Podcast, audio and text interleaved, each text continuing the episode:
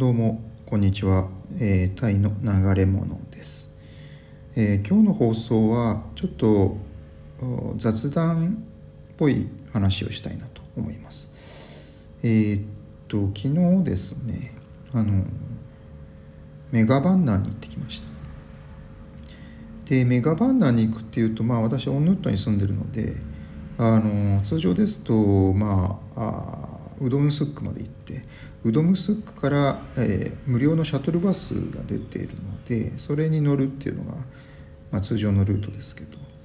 で調べたらあどうもえーっと別のルートもあるということでちょっと今回別ルートで行ってみました。それはあとオンヌットロードをソンテウで、えー行ってですねあの新中林通りとぶつかる交差点があるんですよ。でそこでソンテを降りてですねでそこからバスに乗ると。で、えーソンテに乗って行ったまでは良かったんですけどまあバスの停留所でですねバスをいくら待っても来ない。っていうことに気づいてあちょっと、うん、時間もね、えーあんまり遅くなってもよくないしと思って結局タクシーに乗ったわけです。まあタクシーがですねこれが非常にまたああんまりよろしくないというかあ感じの良くない運転手で、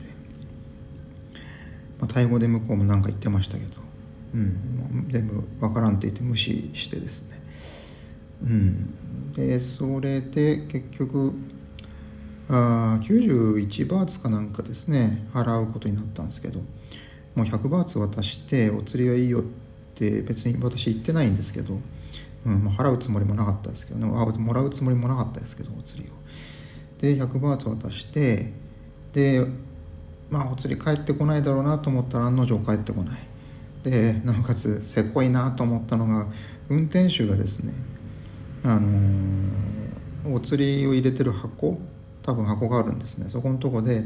あの小銭をジャラジャラやってるわけですよ。あなんかあお釣りをそれって探してるふりをしてんですよね。で多分えあの乗客が何も言わずに去ってったらもうそのまま済ませるつもりなんだろうなと。うわなんかねもう涙ぐましい、えー努力というかせこさというかうんそんな人ですでしたよね、まあ、結構いるでしょうけどそういうやつは。でえーっとまあいい人になってくると一応まああのお釣りを返すこちらにお客さんの方に渡すふりはしますね。うん。でそういうのきっちりしてる人も中にはいるので、うん、ただやっぱり本当タクシーっていうのはあの、うん、感じの悪い人は多いわけです。だからまああの今はまあグラブがね高いのであの配車アプリのですねグラブがすごい高いのでであの今日早速ボルトっていうアプリの方を入れてみたんですね。まだ使ってないですけど。ちょっと今度使ってみようかなと思いますそちら。でそれでえーっとメガバンナであのメガバンナでアイケアに行きたかったんですけどね。あのいわゆるアップルショップというかそのアップル製品のあと修理とかっていうのは今回の場合 iPhone の、えーバッテリーの交換でしたけど。でえーっとですね探すのが非常に大変だったですよ。やっぱメガバンナーって広いですから。あの受付嬢がいたんですよ、まあ、非常にあの美人な受付嬢でしたけど。でその人に聞いてみたら最初ですねあのどうも向こうもこっちの言ってる言葉を理解したみたいで。あの正しい方角を教えてくれたんですよ。今になって思い返すと。でそれで最初教えてくれたので私も満足すればよかったんですけどちょっとあの心配だなと思ってあの確認のために自分のスマホで「あのアイケア」って書いてあの文字で見せたんですね。そしたらあ今度はなんか IKEA の方ですね。あの家具家具の IKEA の方をあの、え方角を指してきてあっちの方行けと、うん、これってなんだろう。多分 IKEA と勘違いされたかと。うん。というかその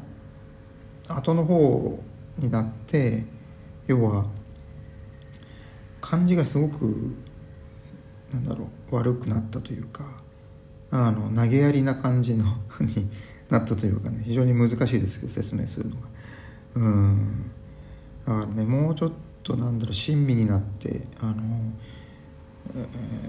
えー、IKEA に嫌じゃないあのメガバーナに来たお客さんがですねあの道に迷ってというか目的地につけなくて迷ってるわけですか。らそこを助けるのが受付嬢の仕事だと思うんですね。うん。まあそんなことをね考えてました。だからまあああいう感じだの人だとやっぱり将来ねいずれ AI が発達すると AI に、えー、置き換わえられてしまうような人材なんだろうなっていうふうにねそういうふうに想像してですね、うん、まあそんなふうなことですね。でえー、っと結局 IKEA であのー、バッテリーは交換してもらいました。値段はですねえー、っと2190バーツでしたねで。インターネットで見たらもうちょっと安かったんですけどね。ただもう情報が古かったのかもしれないです。どんどん値段が上がってと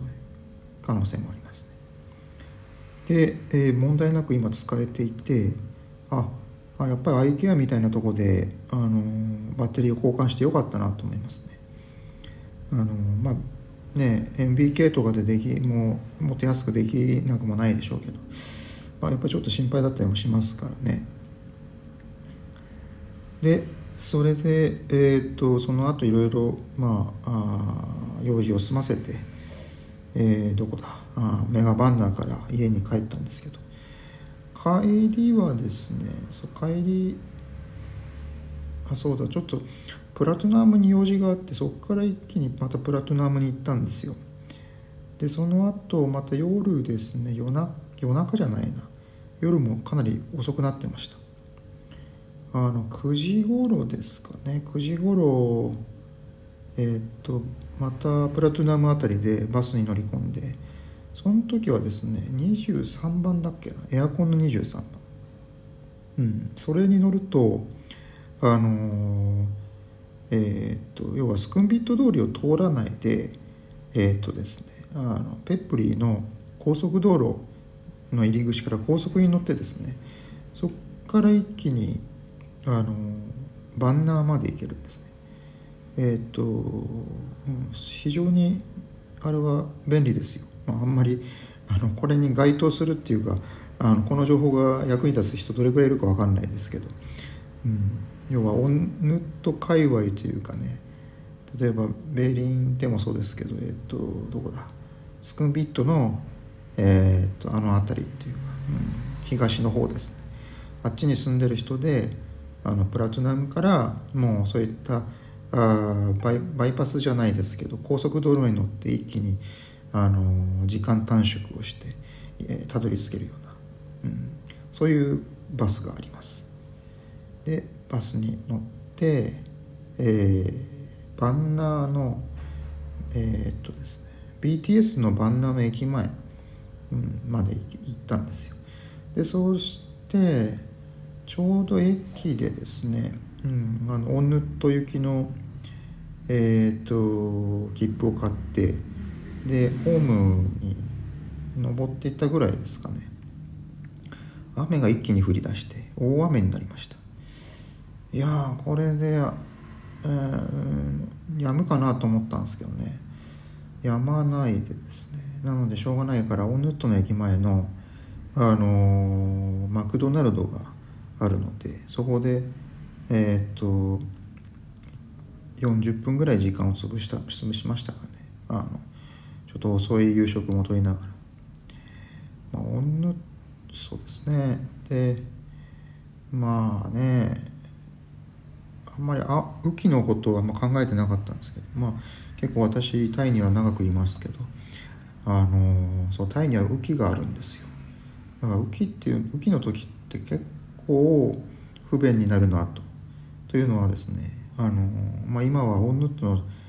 外れじゃないですけどやっぱり駅からだと歩い徒歩で、えーと、30分ぐらいかかるようなとこです。だからあと何らかの形で、えー、バイクに乗るなりバイタクに乗るなりタクシーに乗るなりうんまあ普段はソンテウに乗ってますけどね乗り合いバス。であのこうやって大雨が降ってしまうとああいった乗り物もですね乗りにくくなるというかだからまあ無理やり帰るんだったらもうタクシーに乗ってっていうことになりますけどね。うん。その辺も考えるとあそっかそっかと。あの雨季雨季にバンコクで暮らすんだったらあの あんまり不便なえー、偏僻な場所を選ばない方がいいなと思います。もう BTS のもう駅前とかそういった多少家賃高くなってもそういったところの方がいいのかなとねいうふうに思っております。まあこれがあ自家用車というか例えばもうこっちで働いていてまあ車が支給されるような